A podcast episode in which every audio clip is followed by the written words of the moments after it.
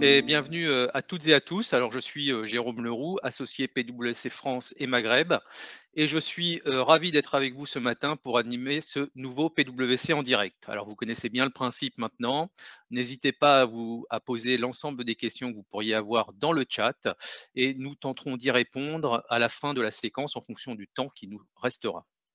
Alors, le 5 mai dernier, Alexandre Montet, délégué général du METI, Amélie Vatel et Olivier Luanzi, associés chez PwC France et Maghreb, nous ont partagé leur vision des défis auxquels les ETI sont confrontés aujourd'hui. Ce deuxième volet du jour est dédié aux enjeux des directions achats et supply chain. Rupture, dépendance, hausse des prix, comment agir pour sécuriser ces approvisionnements? Alors, pour en discuter aujourd'hui, j'ai le grand plaisir d'être accompagné donc de Maurizio Achilli, groupe vice-président sourcing chez Manitou. Et peut-être un petit mot de présentation de Manitou pour les auditeurs, pour nos auditeurs. Donc, Manitou est une référence mondiale de la manutention. Au travers de ces marques, le groupe conçoit, produit, distribue des matériels à destination de la construction, de l'agriculture et de l'industrie. Le siège social de Manitou est situé en France et Manitou a enregistré un chiffre d'affaires de 1,9 milliard en 2021 et réunit plus de 4500 collaborateurs à travers le monde. Maurizio, je vous laisserai compléter si besoin au moment de votre intervention. Je serai également accompagné donc de Vincent Espie, associé Strategy&, au sein des équipes Opération et Supply Chain, et également de Michel Lachkar, associé PwC France et Maghreb, en charge des activités consulting ETI au sein du cabinet. Alors, sans transition, ma première question est pour toi, Vincent. La reprise post-Covid est à nouveau impactée par un environnement qu'on peut qualifier de volatile et incertain. Et dans ces conditions, peux-tu, s'il te plaît, nous faire un état des lieux de la situation? Oui, effectivement. Merci Jérôme et bonjour tout le monde. Je suis tout à fait d'accord avec toi. Depuis le Covid, on n'a fait que d'aller d'une crise à la suivante, maintenant l'Ukraine, puis maintenant on parle de l'inflation dans la zone de l'Union européenne que nous n'avions pas connue depuis les années 80. Donc je pense qu'effectivement, d'un point de vue supply chain, tout comme dans le monde des entreprises, il va falloir s'habituer à aller d'une crise à la suivante. Il va falloir désormais être préparé à leur ampleur, leur soudaineté, et leur dimension géographique internationale. On est sûr de ce point-là, même si on peut être sûr de rien, qu'on voit l'environnement géopolitique et économique évoluer autour de nous en mettant en évidence des vulnérabilités et des limites aux chaînes d'approvisionnement globales que nous avons dans le monde des entreprises, et y compris nous, consultants, optimiser, fine-tuner, je dirais, au cours des décennies précédentes, pour arriver à un niveau d'optimum qui était assez bon et assez efficace avant la crise du Covid. Et depuis, tout est tombé un petit peu et tout est à reconstruire d'une autre manière. Donc, effectivement, les supply chains resteront complexes, resteront mondiales. La Chine ne cessera pas d'être l'usine du monde du jour au lendemain. Par contre, effectivement, il y a de fortes perturbations dans la chaîne, des dépendances avec des ressources qui se sont raréfiées au fur et à mesure du temps. Je parle des métaux, je parle de métaux ou de terres rares, mais pas que. Il y a maintenant, l'Asie devient incontournable pour un certain nombre de commodités. Et je parle d'un contexte donc d'inflation, de hausse des coûts des ressources, qui fait que la supply chain est devenue maintenant une priorité pour toutes les entreprises. Et on est sous les feux de la rampe pour affronter le défi majeur de la prochaine décennie. Alors, on va parler plus ou moins de conséquences plus ou moins évidentes. Alors, la première des conséquences, évidemment, c'est les pénuries. Beaucoup d'entreprises en ont connu. Même si on en a beaucoup parlé depuis le début de l'année, elles ne se sont pas toutes avérées. Par exemple, sur le secteur de l'aluminium, il n'y a pas vraiment eu de pénurie. C'est resté un marché. L'aluminium a connu une forte inflation du prix, mais pour l'instant, il n'y a pas eu de rupture massive. Bon, néanmoins, ce qui est sûr, c'est que même s'il n'y a pas eu pénurie, il y a une conséquence indéniable, c'est la hausse des coûts des ressources, des matières premières ou des produits assemblés. Ça, c'était effectivement relativement prévisible. Maintenant, il faut se rendre compte à quel point c'est impactant. Je prenais l'exemple, par exemple, ce matin, des laboratoires Pierre Fabre dans l'industrie pharmaceutique qui ont annoncé une augmentation de leurs coûts de plus 10 à plus 13%, ce qui est énorme. Tout cela est évidemment lié au fait que l'Ukraine, la Russie, second exportateur mondial de pétrole après l'Arabie Saoudite, le plastique n'est que des dérivés du pétrole, la Russie fournit un tiers du gaz européen, le prix du gaz a été multiplié par 4 depuis le début de l'année. L'Ukraine représente 10% des réserves mondiales en nickel, en platine. La Russie détient la plupart du titane dans le monde. Les puces électroniques, on en a parlé beaucoup l'an dernier, puis depuis un peu moins, mais il faut savoir que les puces électroniques dépendent du néon. Et le néon, on en trouve fortement en Ukraine également. Et puis, évidemment, on parle beaucoup maintenant dans l'alimentaire du grenier du monde, du grenier européen que sont les terres noires ukrainiennes, principal exportateur de maïs, d'orge, seigle et le blé. Donc, tout ça, ce sont des conséquences assez significatives à notre vie d'entreprise, mais notre vie personnelle également, avec des conséquences un peu moins évidentes, selon moi, que je n'avais pas vraiment identifiées avant de faire mes recherches, comme par exemple l'impact sur le secteur agricole, qui utilise beaucoup d'engrais, et l'engrais, c'est du gaz en fait, hein, c'est du gaz naturel, donc là aussi très impacté. La pâte à papier, le verre sont également des produits qui ont connu une forte inflation, et je n'avais pas forcément fait le lien initialement. Donc, tout ça pour dire quoi? Que les conséquences sont significatives sur les supply chains. Donc, il va y avoir inflation et il va y avoir d'autres impacts, comme par exemple celle sur la gestion du stock. Alors ça, c'est peut-être un lien que tout le monde n'a pas encore fait. La conséquence sur le stock, c'est quoi? C'est qu'en fait, aller de crise en crise et être dans un environnement volatile, cela rend les prévisions à moyen terme, on va dire, assez difficile à faire. Et donc, en supply chain, l'erreur de prévision de vente d'un produit fini a un impact clé sur l'ensemble de la performance de la amont. Donc, par exemple, quand une erreur de forecast passe de 10% à 5%, par exemple, on divise mathématiquement le stock de sécurité par 2.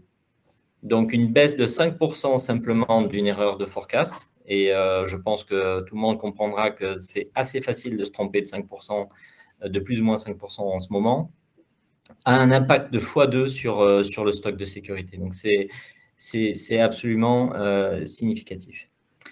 Donc, on va parler au cours de cette webcast des solutions à plus ou moins court, moyen, long terme. Et évidemment, donc d'un point de vue supply chain, quels sont les leviers qu'on peut mettre en place? Sur le stock, il est évident que sans parler des leviers, on y viendra, on va avoir une répercussion mécanique de ce que je viens de dire, donc sur le cash des entreprises, qui va avoir tendance à accélérer la rotation des stocks, donc produits finis, matières premières, etc., de manière à réduire l'effet de l'inflation sur leurs résultats financiers. Donc, on va revenir à des supply chains beaucoup plus tendues. On va reparler de juste à temps. On va redécouvrir les bienfaits d'une supply chain complètement maîtrisée, avec une vertu un peu oubliée jusqu'à présent, qui était celle de maîtriser son niveau de stock. Merci Vincent. Alors Maurizio, je me tourne vers vous maintenant. Quels sont de votre côté les impacts que vous voyez et quel serait finalement votre scénario de reprise?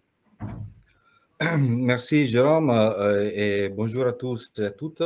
Je pense que Vincent a déjà bien éclairci notre quotidien.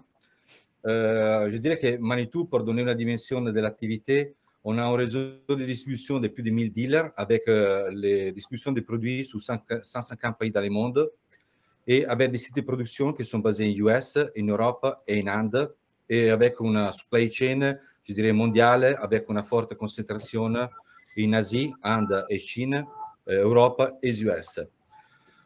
Première chose, premier constat, face à la dimension de la tension et du stress qu'on a eu sur la supply chain, je dois dire que le réseau fournisseur qu'on a mis en place et globalement tous les process et les systèmes, ils ont plutôt bien fonctionné. Globalement, la résilience était plutôt positive, sans avec ça dire qu'on n'était pas touché. On était tous les jours, je dirais chaque jour, à découvrir une nouvelle crise. On voit aussi que d'un côté, notre réseau des PME, ils ont bien réagi, surtout sur l'aspect capacitaire, mais étaient beaucoup exposés par les aspects d'approvisionnement des matières premières et aussi sur le côté financier, comme a bien dit Vincent.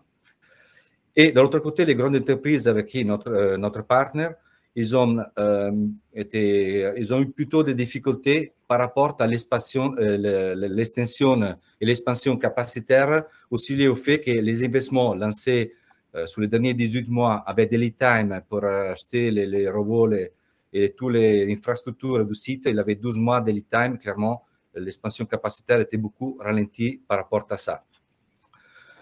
On doit aussi dire que la condition qu'on a fait face, c'est vraiment une condition exceptionnelle. On parle du PIB mondial à 6% sur 2021 et plus ou moins à 4% sur 2022, ce qui signifie que le niveau de demande était vraiment extrême sur tous les marchés, signifie que sur toutes les différentes typologies d'industrie et dans toutes les régions. Dans le passé, on avait toujours une région comme l'Asie qui était plutôt bien active avec peut-être un ralentissement en Europe et aux US.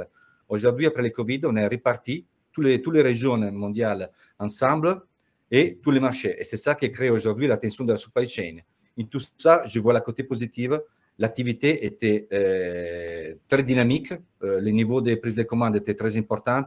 Tout ça, clairement, a mis beaucoup de tension sur la supply chain, mais un environnement que je dirais toujours très positif.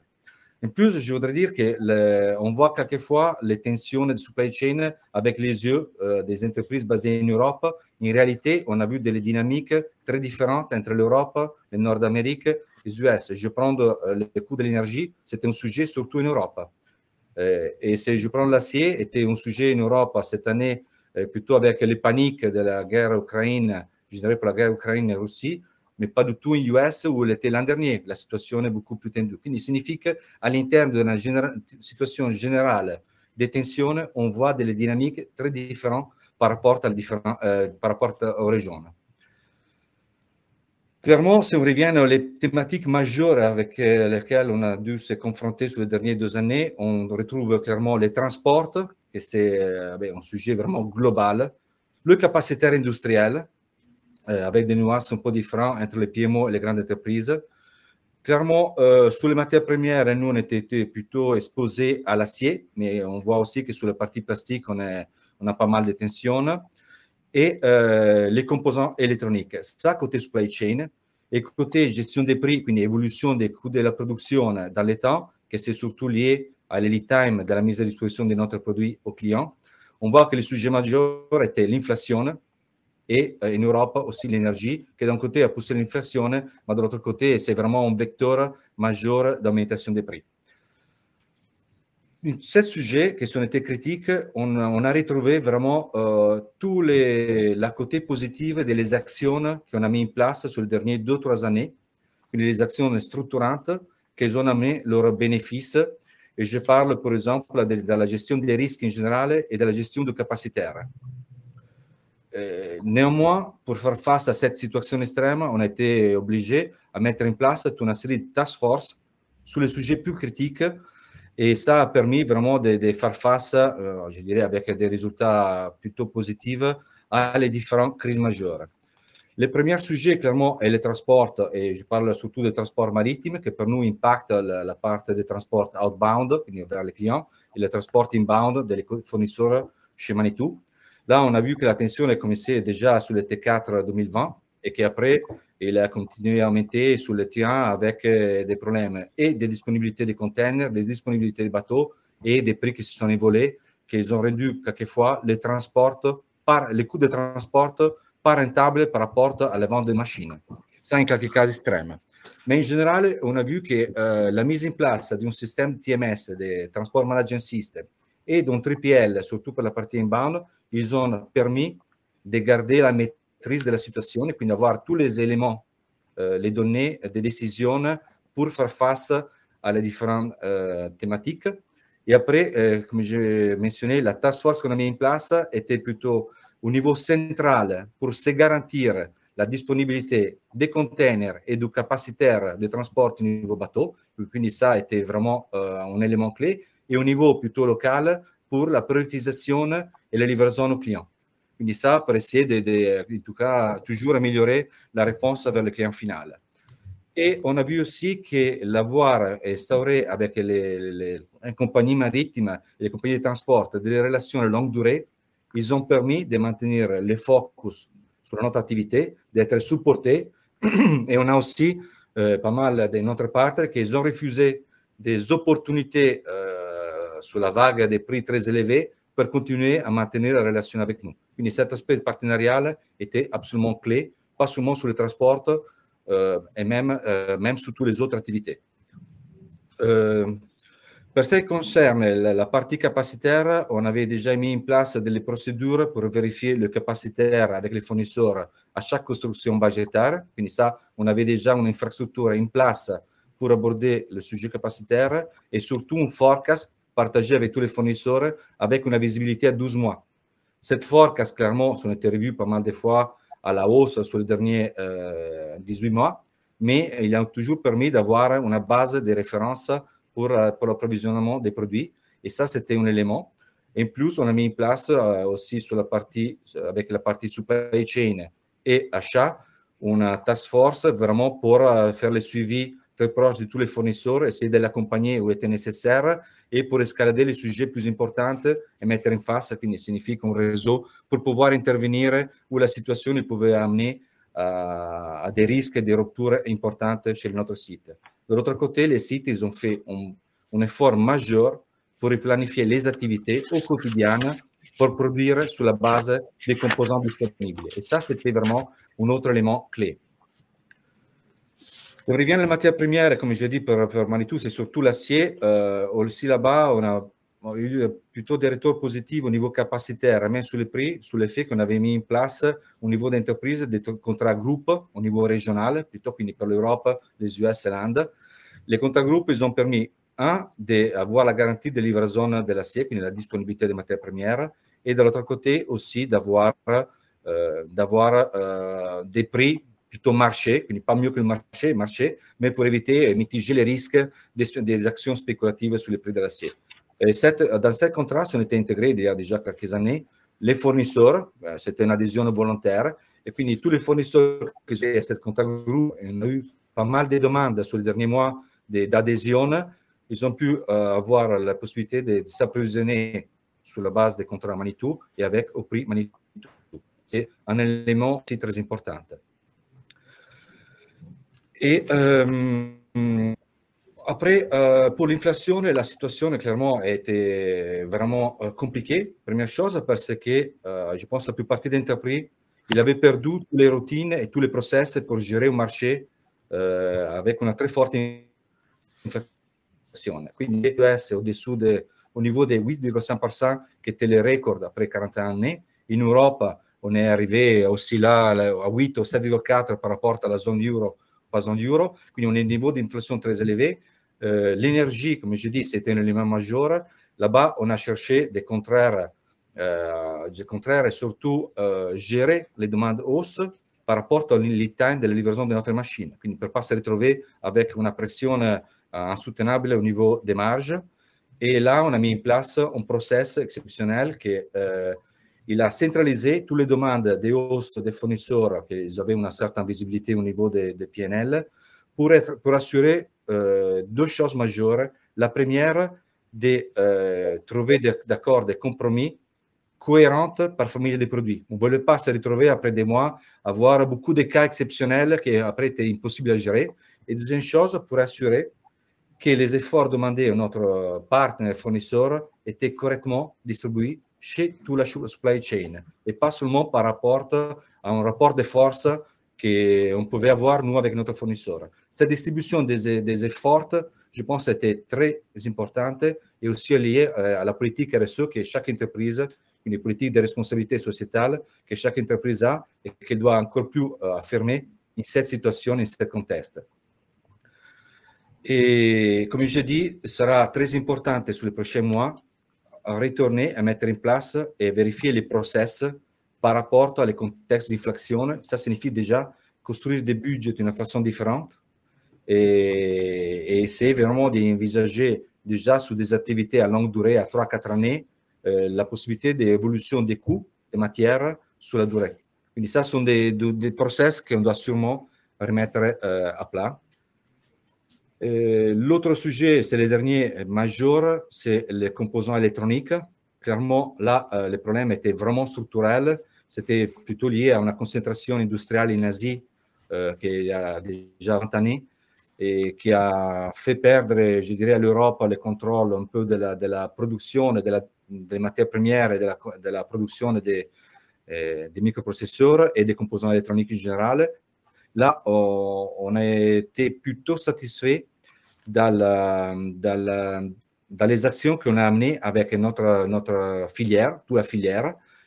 Et je dois dire que même au niveau de l'administration publique France, on était supporté pas mal pour remonter la criticité par rapport à la disponibilité des composants. Et après, clairement, on a investi pas mal dans tous les achats brokers, qui avaient des coûts très élevés, pour pouvoir garantir la continuité de production. Je pense que sur ça, une politique est déjà en train d'être remise en place au niveau des différents gouvernements de l'Europe et de l'Europe tous ensemble, parce que clairement, avec la transition énergétique, presque toutes les solutions passent à travers des équipements électriques. Et les composants équipements électriques signifient composants électroniques et moteurs électriques. Et ça enclenche les sujets terres rares et la production et la maîtrise de la production électronique. Donc, ça sont plus ou moins les sujets majeurs. Et on a fait attention aussi à notre employé, parce qu'il était une tension très élevée, une pression très élevée, surtout sur la catégorie supply chain, planification industrielle et achat. Et là, on a lancé cette année une enquête RPS avec des résultats, je dirais, encore plutôt positifs. Donc, on doit reconnaître une situation vraiment exceptionnelle. Je ne suis pas sûr que toutes les entreprises doivent se redimensionner pour faire face au niveau de l'organisation à cette situation extrême, mais c'est clair qu'au niveau des process, des sélections des fournisseurs et des réseaux qu'on va construire, la résilience et la capacité à maîtriser tout ce type de risque, il va être un élément clé. Après, en général, nous attendons qu'avec l'augmentation des taux d'intérêt en US et maintenant en Europe, avec le niveau des prix très élevé de tous les composants et des machines, la pression va s'affaiblir sur les prochains mois et je pense qu'on va revenir à une certaine normalité qui après doit être gérée avec une politique prix et une politique taux d'intérêt plutôt bienveillante. Oui, ça, merci. Plus ou moins... Merci Maurizio pour ce témoignage très complet. Alors Michel, dans cet environnement difficile que vient de nous brosser à la fois Vincent mais également Maurizio, quels sont les leviers d'action à court terme ? Tout d'abord, bonjour à toutes, bonjour à tous. Très heureux d'être parmi vous ce matin. Alors effectivement, Vincent et Maurizio ont dressé un panorama assez clair, assez précis de la situation. De façon générale, on le voit bien, cet enchaînement effréné de crise et on voit que désormais les directions supply chain travaillent évidemment activement pour limiter et maîtriser les impacts de ces crises sur leurs organisations. Le premier levier, selon nous, qui est vraiment le socle à cette logique de maîtrise des risques, c'est vraiment de mettre en œuvre une politique de gestion des risques assez complète, assez globale.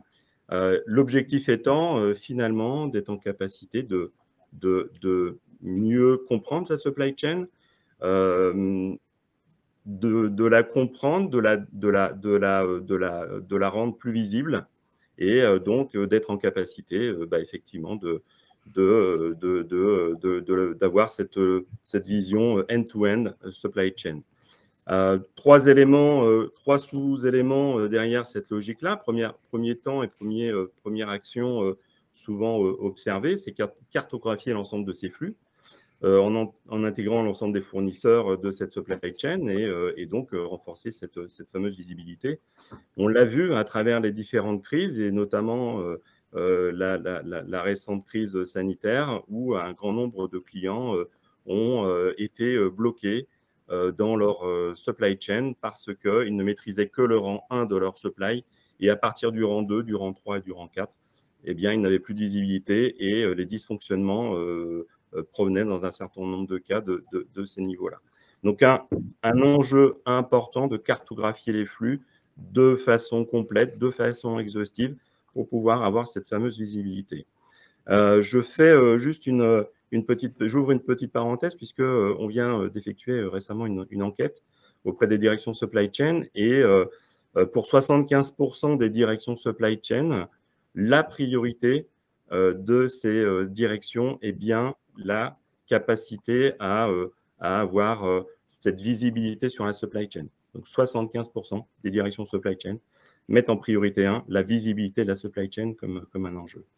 Donc, premier élément, cartographie. Deuxième élément, c'est évidemment sur la base d'une cartographie complète et end-to-end, être en capacité d'identifier les composants critiques, les maillons critiques de cette supply chain, et donc de travailler sur des politiques de resourcing, multisourcing, mutualisation des approvisionnements. On a quelques clients, notamment dans l'univers de la plasturgie, qui se sont regroupés à travers des GIE pour pouvoir massifier leurs achats et bénéficier de coûts matières optimisés, ce qui est un avantage non négligeable dans un contexte très inflationniste comme celui qu'on rencontre actuellement. Toujours dans ces sujets de maîtrise des risques, poursuivre les plans de continuité auprès des fournisseurs pour pouvoir améliorer cette relation, préparer les plans B, préparer les plans alternatifs en cas de dysfonctionnement de certains partenaires. Et dernier élément, la relocalisation des sources d'approvisionnement, on en a parlé, qui est aussi un enjeu qui permet de concilier la gestion du risque et les enjeux RSE, qui ressortent très régulièrement comme une priorité aussi majeure des directions supply chain. Deuxième grand thème, et j'irai vite sur ce thème-là parce que je vois le temps qui déroule, la digitalisation de la supply chain, là, un enjeu très important, Maurizio l'a souligné. On peut aujourd'hui bénéficier des nouvelles technologies pour améliorer la performance des process, rendre plus efficient la performance des approvisionnements, la performance du transport, qui est un enjeu hautement stratégique, comme l'a souligné Maurizio, ou encore même sécuriser les pénuries de compétences sur la supply exécution, c'est-à-dire les plateformes logistiques, où là, on voit aussi un enjeu à mettre en œuvre des outils de type WMS et même développer des solutions de mécanisation pour s'affranchir des pénuries de compétences. Voilà, je m'en arrête là, parce que je vois vraiment, nous sommes short en temps et on pourra redévelopper dans une prochaine webcast ces éléments-là. Voilà, nous arrivons effectivement à la fin de notre séquence. Un grand merci, Maurizio, Vincent, Michel, pour vos éclairages sur ce sujet. Et aussi un grand merci à vous, chers auditeurs, pour qui nous espérons que ces éclairages auront été utiles. Donc, un questionnaire de satisfaction, d'appréciation s'affiche sur votre écran. N'hésitez pas à le compléter. Vos retours nous sont toujours extrêmement utiles pour nos prochains événements. Et pour ma part, donc, je vous donne rendez-vous très prochainement pour un nouveau PwC en direct. Et notez dès à présent dans vos agendas le prochain épisode de notre série dédiée aux ETI qui aura lieu donc le 5 juillet et qui sera dédié aux risques et enjeux en matière de cybercriminalité. Bonne journée, au revoir. Au revoir. Merci, au revoir.